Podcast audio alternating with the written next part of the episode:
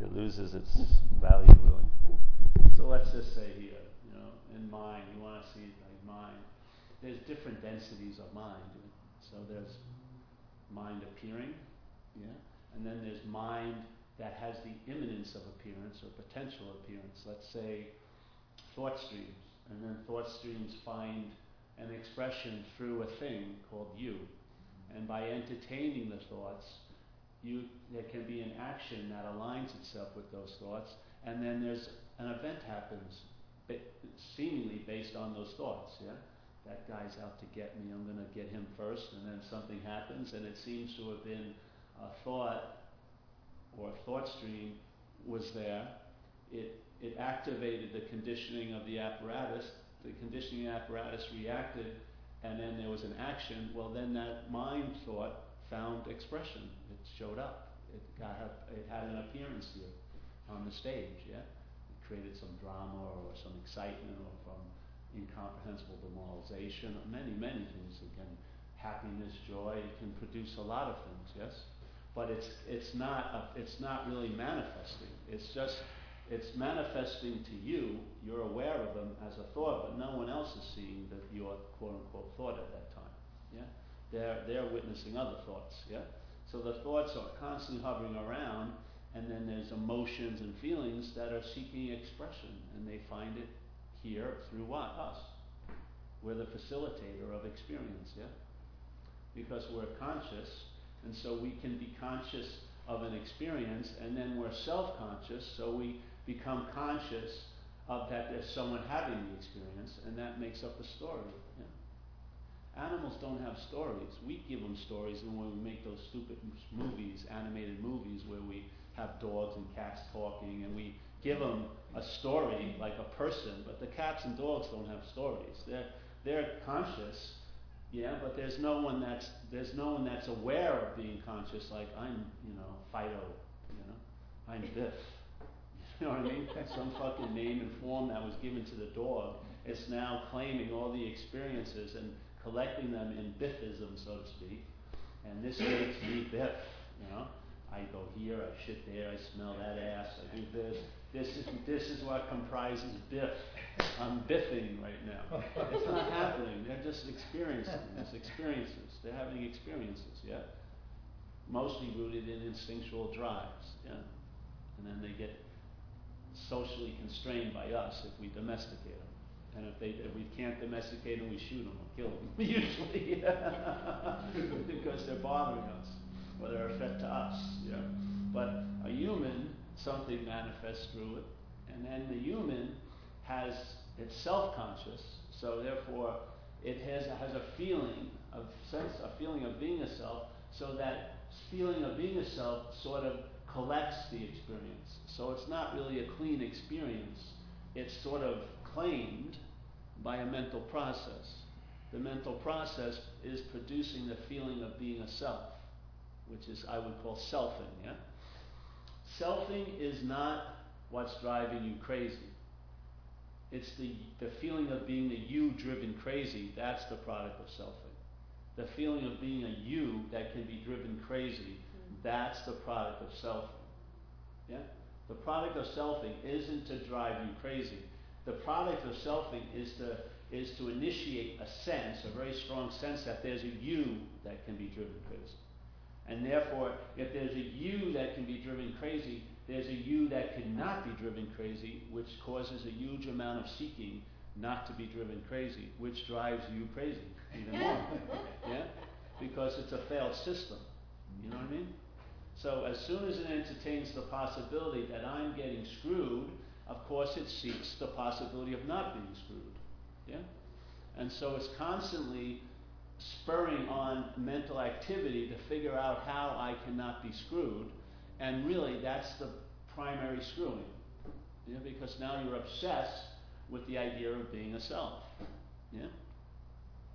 When you're obsessed with uh, being a, the idea of being a self, life is never very rarely experienced or held as happening. It's happening to you all the time. Yeah? So immediately you're now living at the end of a, a mental tunnel of interpretation. You're like the, the, the, depository of all of those takes about life happening to a you. You now become that. You become all the possibility the mind entertains about what it could mean to life be happening to me, what it could mean that this is occurring or not occurring, and what it could mean. And it just floods, yes? It floods the space with tons of meaning about life in relationship to you. Yeah? What does it mean to me? What is that? And then we can pontificate about philosophies, about what's happening. But basically, they're all usually based on the fact that there's a you and it's something's happening to. yeah? Something's happening to that you, and that you wants to figure out what the hell is going on with the hopes that would give it an advantage to maybe sort of jip and jive from what's happening to it. You know what I mean? It's like running down the hallway of shitting fans and it's trying to figure out how can I, you know, it's like a gauntlet. How can I not get hit with so much shit? Yeah? so there's philosophies about what shit and this and that, but you're still having the experience of getting hit with shit. The philosophy really doesn't work. You know, you just have a story. I haven't been hit by shit, but you're stinking and it's all over your face. No, there's no shit and there's no face. It doesn't really hold water. That's what mostly minds are doing. They're trying to, they're trying to escape the results of, of the possibilities that they're entertaining. Really. So you're entertaining, you're separate, and entertaining separation brings on a lot of mental possibilities that you're probably not aware of. You're thinking maybe I'll be special and I'll be right every I'll be so unique. Everyone will want to be with me to get a little bit of that uniqueness to rub off. But you don't understand how the conditional mind views separation. It can view separation in a very hellish way. It can view separation as I really need to be loved and I've never been loved this whole life. Yes? It can have some exquisite stories about the trials and tribulations of such a unique person in the realm of separation. You can write books on it and poems on it and, and put music on it and everything like that. But the fundamental dynamic doesn't get lifted, yes? There's a you that life is happening to. This idea, this message is to question that you, not so much what's happening. Because what's happening is mostly an interpretation by mind from the point of view of self centeredness. That's what's happening. And you may think it seems very unique to you, but that's part of its interpretation is the terminal uniqueness. So that you are isolated and that you don't you won't be able to entertain a possibility of being free because no one knows how you feel. No one's had the thoughts you've had. No one's been through the situations you've been through. Or whatever may be a physical condition is your little flagpole of uniqueness. And uh, the mind rallies around it all fucking day. And it writes a great story about it. And uh, in that story, obviously, you feel like someone who could get out of the the story. so let's say if shit's really happening and you can you entertain the possi you really entertain you could be out of it, but you're not seemingly out of it, it makes it worse being in it, doesn't it? When you're in shit and you can entertain, you could be out of it, but it never that entertaining never takes you out of it. It makes it worse being in it because you believe it could be different. Yeah, that's what the mind does. That's why people have their love of their life, but when they're having when, when they're with them, they could care less about them. But when that love of the life leaves, then they become the love of their life. I'll never, my source of happiness has left me. Well, you were living right with the source of happiness for a few years. You didn't seem to be drinking from that source that much.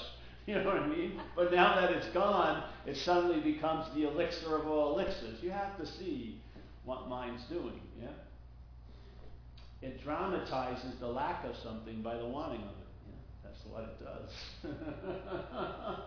and a lot of times, if you notice in life, when you've been put on the dime and actually get what you want, see what happens. you usually can't dance with it long because that's not what mind really wanted. what mind really wanted was to want it. It didn't want to have it. because as soon as it has it, it's put on the dime, so it has to want something else. because it, it, just wants to stay in the seeking mode. It has no intention of finding. The last thing it wants to do is find the solution. because that's a whole other ballgame. Something may be, have to be dropped if you find a solution. Your tenacious belief in seeking for the solution. because you have a mythical idea of the solution, and it's probably not going to be like you think. And to the head, it's very disappointing because maybe no one's going to recognize how special you are now that you're awake or whatever, or how unique you are. They could probably care less about you. Just like you thought they were caring less about you because you weren't awake, they'll still care less about you when you are awake.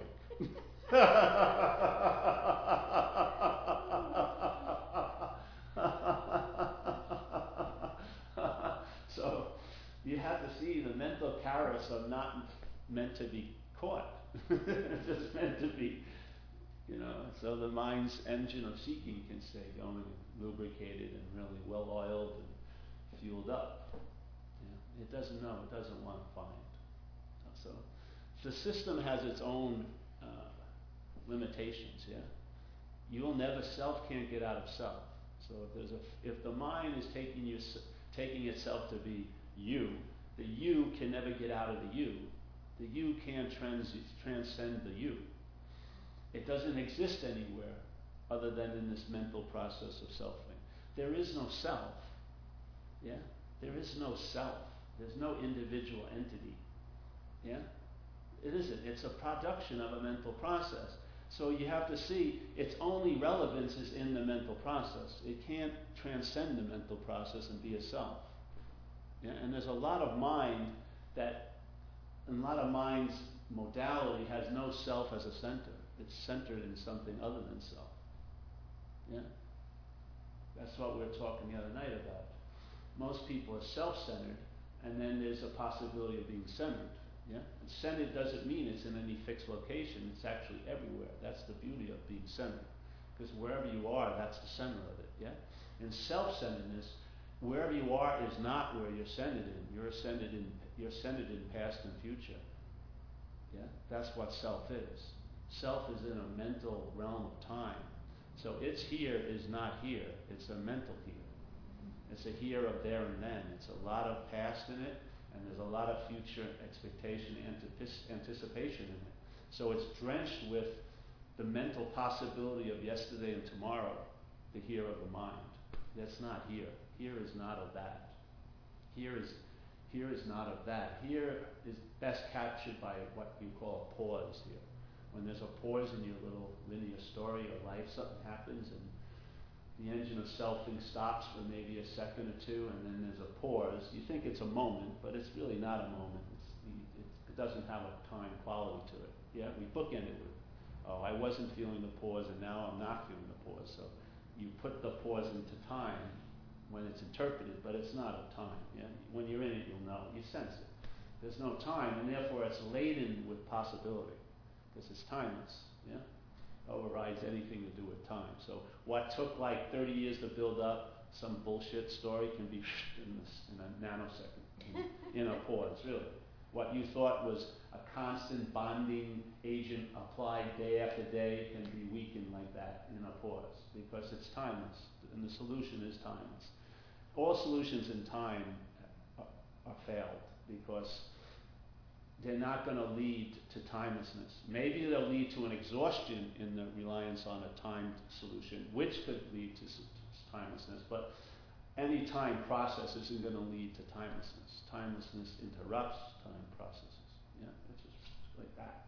So the pause is, an, is like a, an obvious moment a lot of us have had that you can recognize the timeless solution. Pause. Yeah, in that pause, that can go on eternally. Yeah, it really can.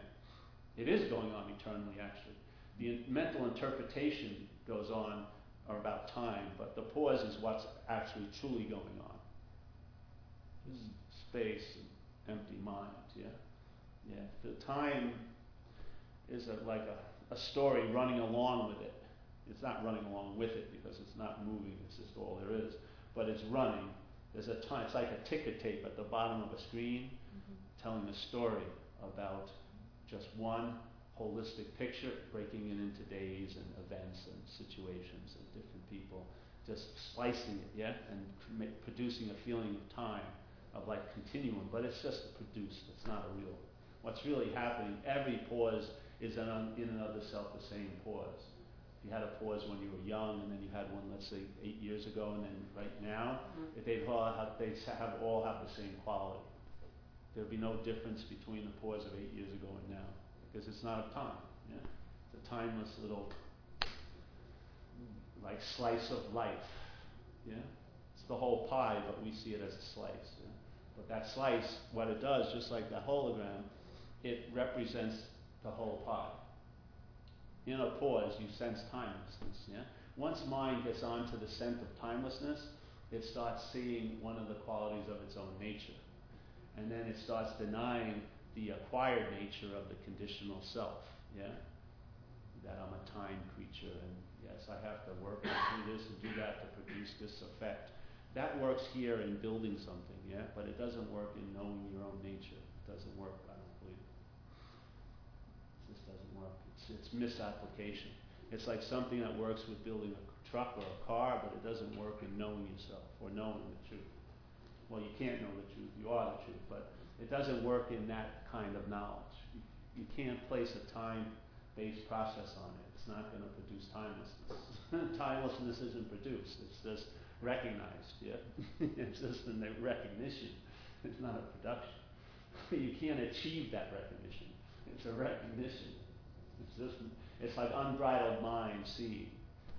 Yeah, and inherently you are unbridled mind. We're acting as if we're conditional mind, but that's just an act we are unbridled mind. So while every moment supposedly looking at things and perceiving things as separate and solid and real and all like that, all the while the dream is under production, the context of the dream is available because it's mind. It's mind that's dreaming. Yeah? The mind is not, the, is not in the dream. The mind is dreaming. One aspect of mind is dreaming. There's a lot of aspects of mind that aren't dreaming. yeah? and you can access it because you are mind. yeah? So once you access it, it starts uh, liberating the uh, this this appearance from the bondage of self. Yeah? That's what it does. You get relieved from the bondage to self. You don't get relieved from self because there isn't any self. You get relieved from the bondage to self. See?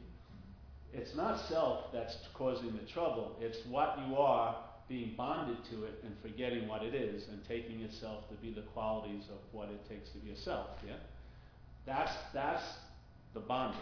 The bonding is is self isn't got any juice.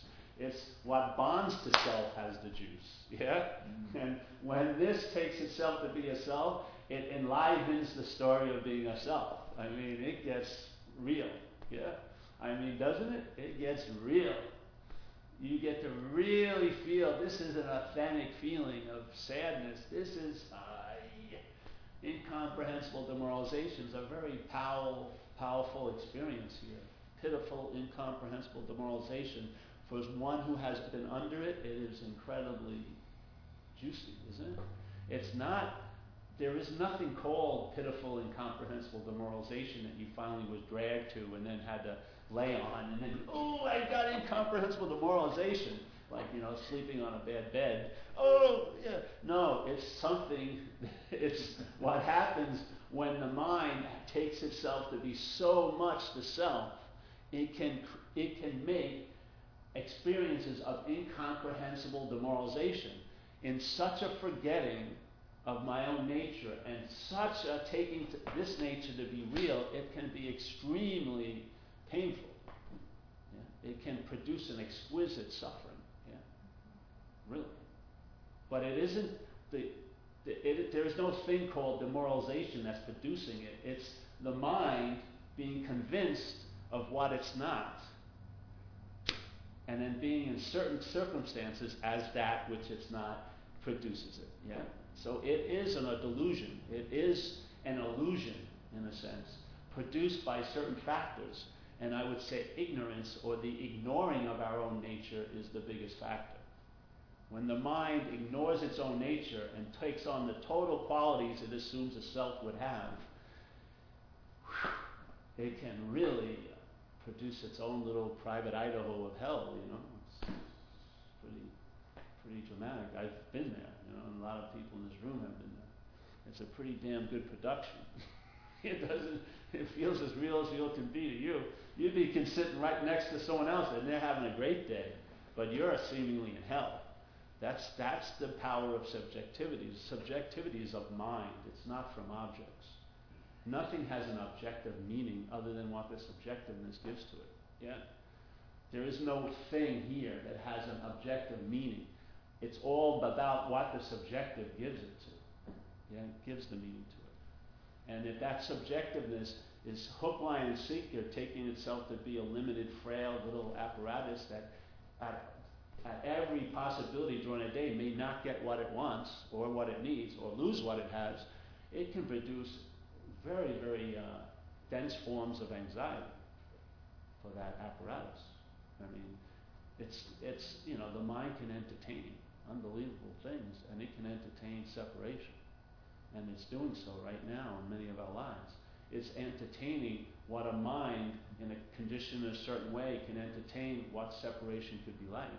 And there are people sitting in a hotel room right now at Sixth and Market going through that hell, trying to drink some cheap vodka to try to stop it, try to get some relief. And, and that's a total logical solution at that point where they're at.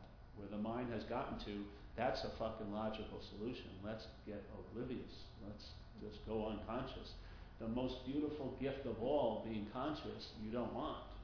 You want to be unconscious. That's an incredible level of bondage to self. That consciousness itself would want to become unconscious at all costs. That's a profound uh, interpretation, don't you think? So this is about seeing what could facilitate such an event becoming commonplace for a lot of people I know. What would facilitate that happening? I would say it starts with the misidentification of mind. When mind takes itself to be something it's not, then all of its ability to entertain is now funneled through that vision of being a limited self that maybe has a belief that it's never going to be loved. And then all that awareness gets to be enslaved to that idea to prove that to be right in, in a life. It's a very powerful light that's being magnified by this very weird, distorted lens called self-centeredness.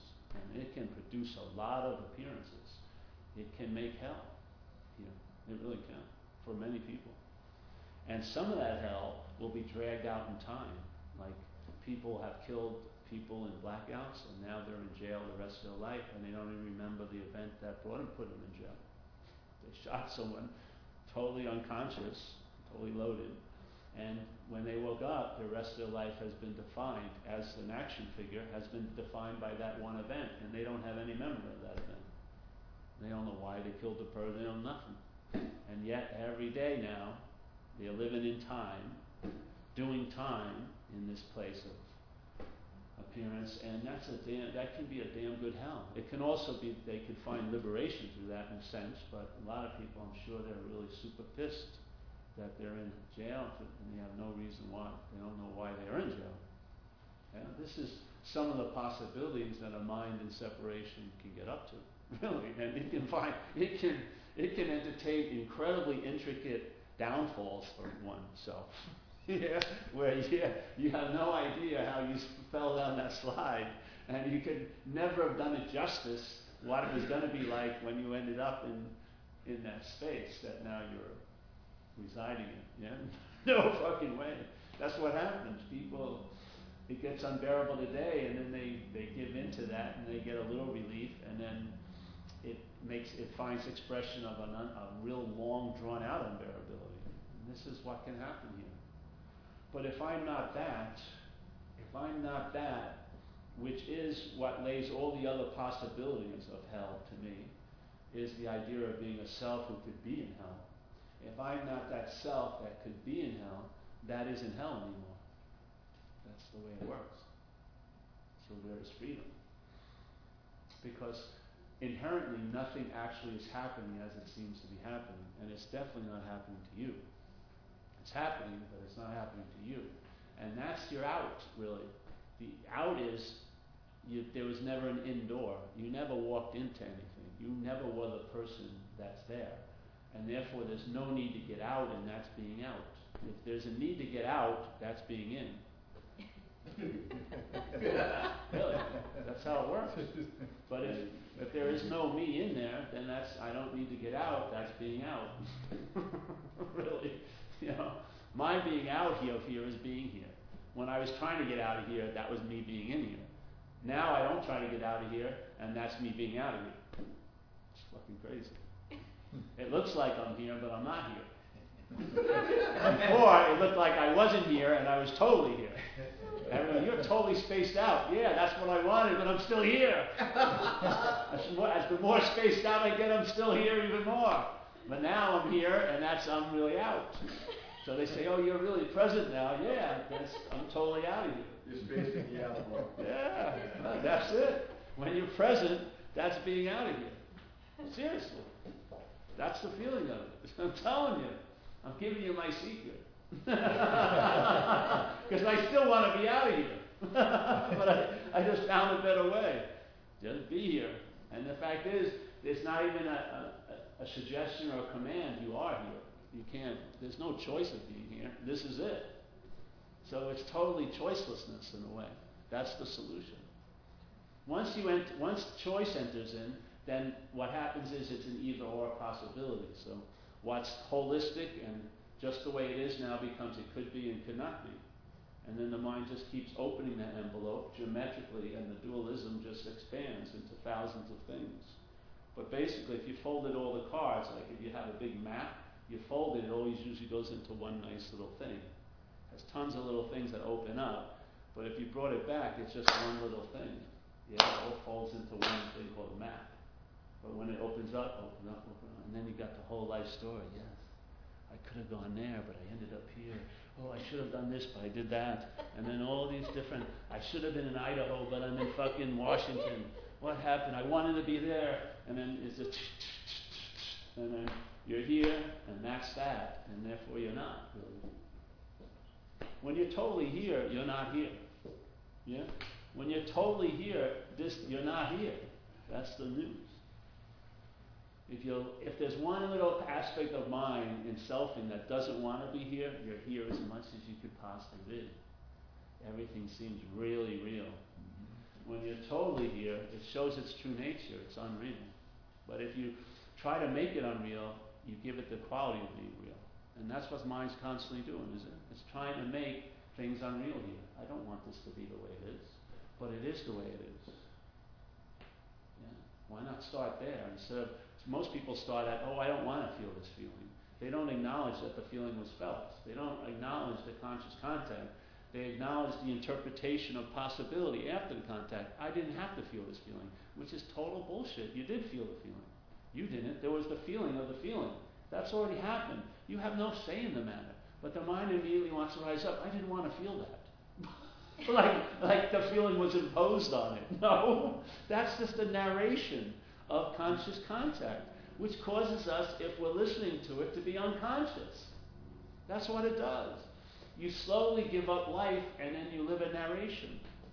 You live, you live for the voice in your head. You, you people call me up and they keep telling me they're really worried about how other people are thinking about them. They're only your thoughts. You're putting your thoughts in their head and then wondering if they're thinking way I'm thinking about me, that's really flipping me out. They're not, I'm telling you. They're not thinking about you much at all. But they're feeling so self conscious because they're worried that they're thinking about how other people view them as an object. It's freaking insanity. Jesus Christ. You don't see it? How way out that is? That you're sitting here and you're not even here you're in someone's head, assuming you have this great clairvoyance that they have the exact thoughts you have about yourself that causes you to feel the initial discomfort. And now you're projecting it on them and then get mad at them for putting it on you when you're the one who's putting it on you all day. The you that you're not. It's, you're not worried about how they think about you. You're worried about how you think about you. you just think they're mirroring it, yeah? if I could just get rid of them, I'd be fine. No, you wouldn't. you won't be fine. it's agitation. Selfing is total agitation of mind. You have to see it. It's like it's building its platform on a very shaky foundation. It's like, like Jesus said, sand. Don't build your house on sand. So here's your house of, here's the sand of identity. You're taking yourself to be self, which is an unreliable system. So it's unreliable. In other words, there's no balance. There's no, you cannot find balance while you're relying on self. If you're relying on self, or self-reliance, yeah, it's unreliable. So there you go. So you're building a very, and you think it's very precious what you're building. It's called your life. Yeah, it has a lot of special meaning, and yet it's constantly shaking. Yeah, and every time you look out the window, you don't know if the window's going to be like this or this, and you and you're judging everything from a very skewed point of view, just proclaiming, "I know, I know how I am. I know how it is. I, you have no fucking idea. You're like you're you're in a room of darkness, speculating about where the door is, where the chairs are, who's in the room. You have no clue. Yet you can't. You know the whole time. I know. You ever work with anybody and you're suggesting something? I know. I know. No, you don't fucking know. If you knew, you wouldn't be talking to me right now. You'd be living it. Yeah. Oh, I know that. No, you don't know it. this I know is the precursor to for no no information getting in. The I know. Yeah. It's like the, it's like if we're sitting in this room and it was night and they turned off the lights, problems would ensue, wouldn't it? If you weren't familiar with the room, you wouldn't know where the door was. You hit things while you're trying to walk out. You bump into people, knock over coffee.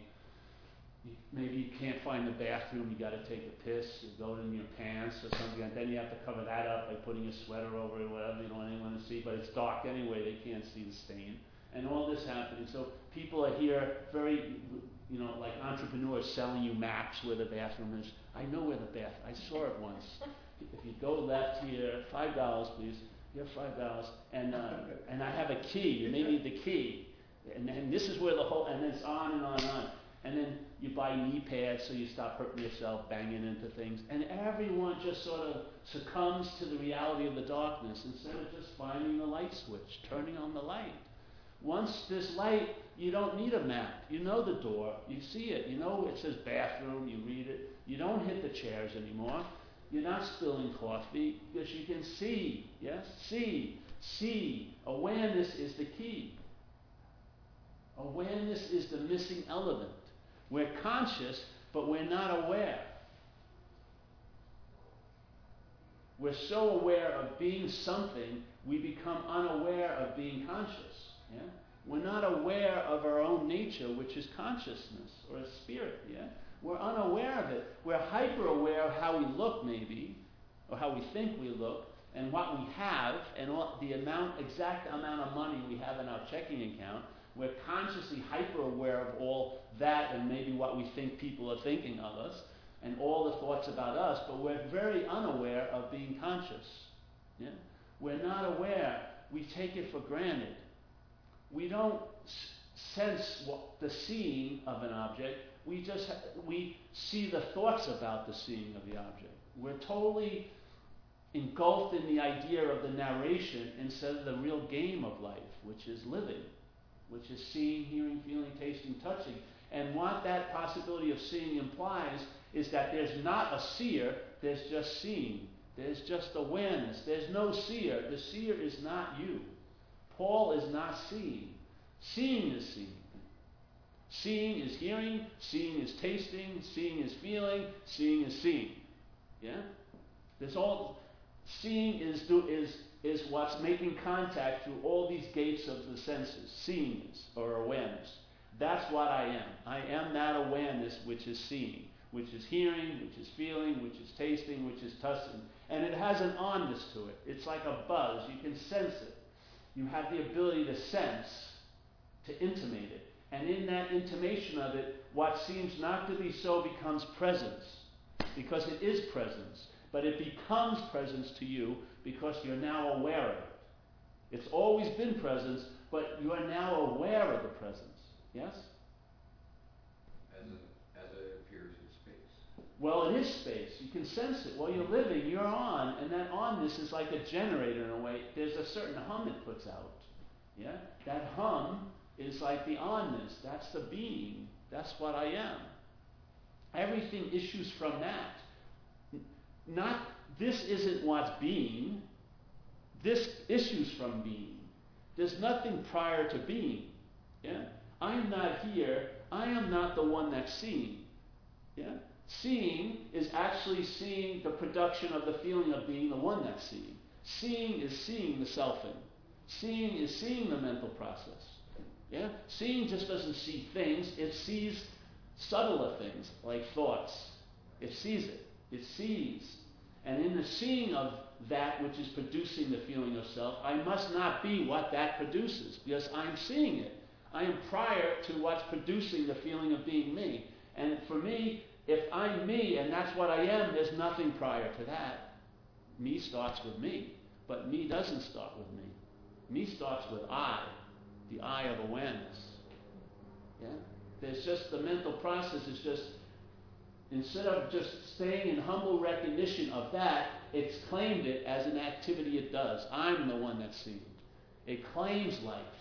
It doesn't bow down and, and have a, take a humble position towards life as seeing life as all it is. It claims it. It, jot, it sort of, it mentally jumps on the back of life and starts riding it as if it's doing it. Yeah? As if it has control over life. And it makes a big story about, yes, I did this and I didn't do that and I pulled up here, when in fact that's not what happens. Yeah?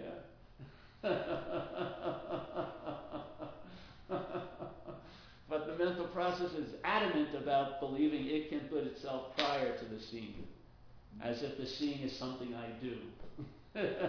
well, then stop. Try not to see when your eyes open and the bird flies by the window. Try not to see the bird.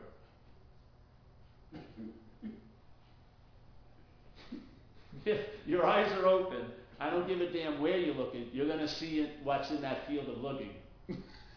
I didn't want to see that, but you saw it. Yeah? Because the seeing is much faster than the claiming of it. Yeah? the seeing happens, then the mind claims it. And then, and then has opinions about what it saw. Like, I shouldn't have seen that. Which to me is playing God. That's what it does. It plays God. and the whole premise of the book, really, in recovery, is to quit playing God. I mean, to me, it's the unspoken step, the biggest one of all. Really, you can't do the third step, or actually, you can't entertain the third step to its fullest unless playing God is, is seen through. You can't, because you'll play God with the third step. You'll be the one who surrenders to a God of your own understanding, which will be the self's understanding. And it will be a weaker God. It will to you, always. You'll, you'll never, this selfing is like the Old Testament God. It doesn't brook any other God placed before it. It's playing God. It plays God with God. Who tells you how you're doing with knowing God? This does. It's playing God with God. Yeah, that's what it does. And it plays God, and every, every, the basic extent is claiming. That's where it starts. It just claims God. It claims being. You want to use the word God. It claims the, uh, the expression of being as something it's doing. I mean, you can't be more arrogant than that. Yeah? And you know, from that position, it can only go downhill because it doesn't have the ability or the equipment to actually play God. It just can't. It's way too much. It's too much light put, being put under a magnification because while you're magnifying everything, you don't realize you're getting magnified, the you. Yeah? Every contact you have during the day is really reflecting the you that was in contact. It's claiming conscious contact to reinforce its identity. Playing God all day. Yeah? And if you try to quit playing God, that's also playing God. Yeah? So self can't get out of self. So you can't use its logic because it's like a, a, a thumb twister. It's like a Chinese thumb torture. If you try to logically get out of this, you never get out of it. You have to see maybe I'm not that, that centered called self. If I'm not that, that's being out of the system. So, like Einstein said, you can't find a solution from the system that produced the problem, paraphrasing it. Yeah, you can't seek help from the, the system that produced the need for help. you have to go to somewhere to another source, and you can't go there as a self. You see, the system is mobile. Self-centeredness is mobile because its its root is identification as.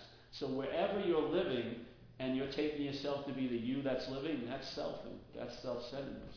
So the self-center isn't in any place, it goes where you go. Yeah? Wherever you are taking yourself to be Paul, that's self-centeredness. And that in that place, self can't get out of self. Yeah? So self can never transcend self. So when you entertain that way, there's an exhaustion in, in that trying, and then that's getting out of it. You realize you were never in it. That's the way to get out of it. Is the problem is truly imaginary. It truly is. And if it is an imaginary problem, what, what more do you do after recognizing that? Nothing. You just recognize it and the mind shifts. Yeah? Maybe it'll shift back and forth for a while, but if you keep repeating the message, I believe repetition is helpful here it will it will click and stay in that new recalibration. And then instead of having a sense of irritability, restlessness, either very low or high degree, as the running engine of your life called seeking, that will flip over to like a basic ease and comfort during your life, which is rest. So one life, one one life is centered and one is self-centered. Self-centered is an agitated life, and centered can be a restful life, though agitated. Yeah? There's still rest in the agitation. In self centeredness, there's agitation, and there's agitation even when there's peace outside. The mind never finds rest because it's always afraid it won't stay the way it is. So if it has a really good situation, it doubts that it can stay that way. So it's always agitated. Mind is always agitated in self. There's no rest there. We find rest by shooting drugs and things like that. We try to get out of it. But there's no rest. But in in centeredness, there's a rest. And then even when it's agitated outside, it doesn't need, it usually doesn't comply with the inside. There's still a rest. Yeah? So this starts outshining the circumstances and situations in one's life. And you travel lighter. That's what you do. I mean, I don't have any uh, big plans at all. All I know is that every day, whatever the geography of my day is, I travel lighter over it than I used to and it's been going on for a long time now. So I have a great. Uh, con- I've been convinced of what I fell upon. You know, what I entertained is so because of its fruits. You can tell that it works. you know what I mean? And it's always available at all times. And there's no requirement necessary from its side. Not at all. You play God. It doesn't. It is God. It doesn't have to play God. It is what it is. I am that I am. It doesn't have to act like that I am. It is that I am. This isn't that I am, so it acts like it all day. I am, yes, I am very special and important in the center of this universe, so it plays it all day, but it can't be it. it just can't. It sucks. So this is about that. And that's why I like, I like sharing. It keeps me amused all the time. So I think that's over, bro. We're gonna end anyway. So, uh, yes. Any questions? No. Yes? No? No. I do. You have a question? All right, Jeff. This is your one of the month. You only have it's only a couple weeks left, so uh, use it wisely. So as the awareness of the consciousness appears in space, it's timeless, that's our true nature. Yeah. Thank you. Yes. What you're intimating may be possibly to you, yeah? That's the good news.